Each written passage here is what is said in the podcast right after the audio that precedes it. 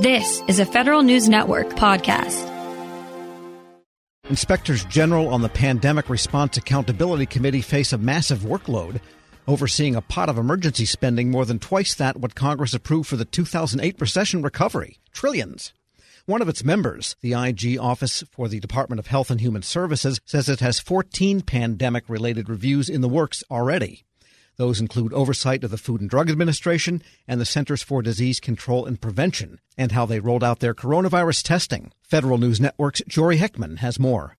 Members of Congress regard inspectors general as a smart investment in the annual appropriations process. On average, they deliver more than $20 in cost savings for every dollar invested in their offices. But the Department of Health and Human Services IG office is looking to scale up that investment in the coronavirus pandemic.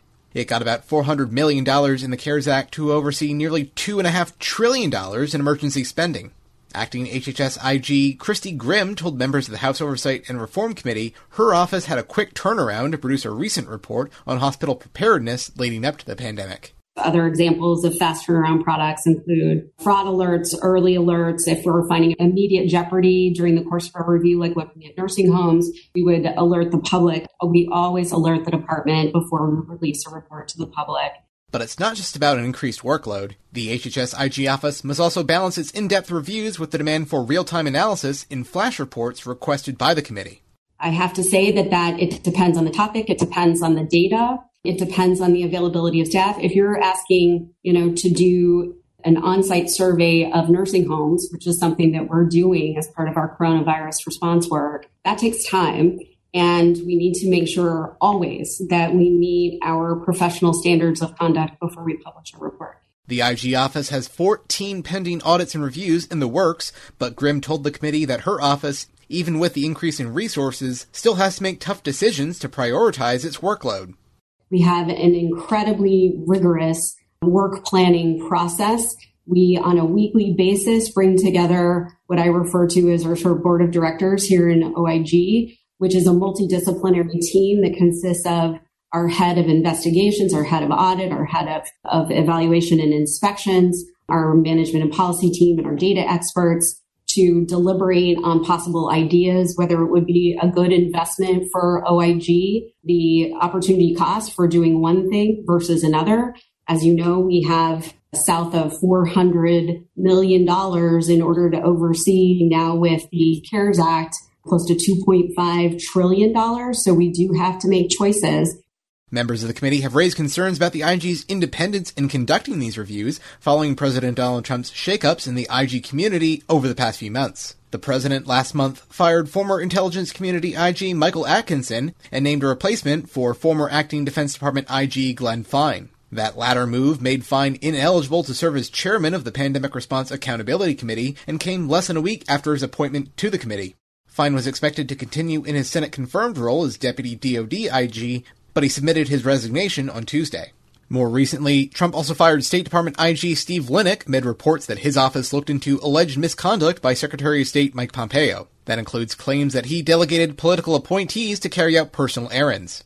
During the shakeup, Trump also nominated Assistant U.S. Attorney Jason Weida to serve as the next permanent HHS IG. Once confirmed by the Senate, he'll take over for Grimm, whose Senate confirmed role is Principal Deputy IG. Grimm told the committee that HHS OIG has prepared for a change in leadership since the last permanent IG stepped down in June of last year. But lawmakers still question the timing of the nomination, especially after Trump, in a press conference last month, dismissed some of the IG's recent findings on the administration's coronavirus response. The Inspector General for the Department of Health and Human Services released a report today, a survey of more than 300 hospitals across the country. And the number one complaint from those hospitals were severe shortages of testing supplies and well, a really long wait time. I mean, it's a week wrong. or longer. And did I hear the word Inspector General? Really? Uh, it's wrong. And they'll talk to you about it. It's wrong. Government Operations Subcommittee Chairman Gerry Connolly has introduced several pieces of legislation to protect the independence of IGs. Connolly said that inspectors general need latitude to do their jobs without fear of retaliation. We protect IGs because they're sources of accountability and credibility. With those protections, we also must ensure they're purer than driven snow. Ensuring the independence of inspectors general and their ability to work free from political retaliation is the best way to safeguard the trillions of taxpayer dollars that will be spent in response to this crisis and the recovery we know will follow. Committee Chairwoman Carolyn Maloney asked if recent IG turnover has had a chilling effect on the watchdog office's work, but Grimm said her office is moving ahead with its work. I personally and professionally cannot let the idea of providing unpopular information drive decision making in the work that we do. And I think today, I hope members are hearing that the 14 jobs that we have planned to protect people, to protect funds, to protect infrastructure, and to ensure effectiveness, we are operating as we did on May 1st. Whether or not the Senate takes up the bills in the House to strengthen IG protections, Grimm said independence is core to the IG Act.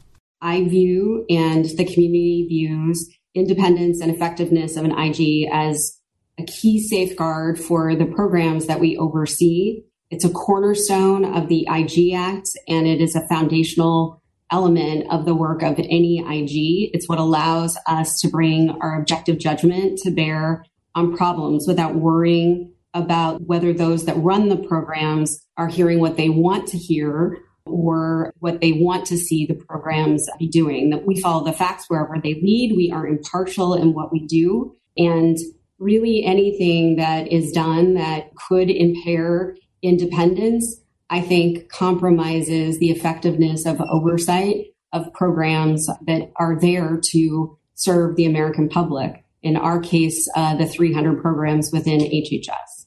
During the pandemic, the IG shop has also responded to an increase in scams. Those include fraudsters targeting Social Security beneficiaries to turn over their Medicare numbers in exchange for fraudulent coronavirus treatments. We know from experience that fraud schemes proliferate during emergencies as greedy perpetrators exploit fear and confusion to steal.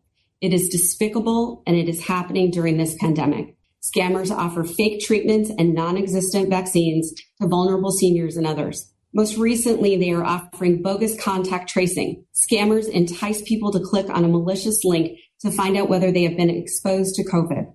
HHS OIG is working with the Justice Department and the Centers for Medicare and Medicaid Services to stop scams, but Grimm said her office is also putting the word out to the public. The first thing that any campaign related to protecting beneficiaries, it's a phrase that's been used for decades. It's guard your card do not share that with anyone that isn't your doctor or providing care to you. Jory Heckman, Federal News Network. Check out Jory's story at federalnewsnetwork.com. Grab a 30-day free trial of Live by Live Plus, and you'll get unlimited skips, commercial-free music, and all of the podcasts and live streaming events you can handle. Visit livexlive.com slash podcast one to learn more and start your free trial.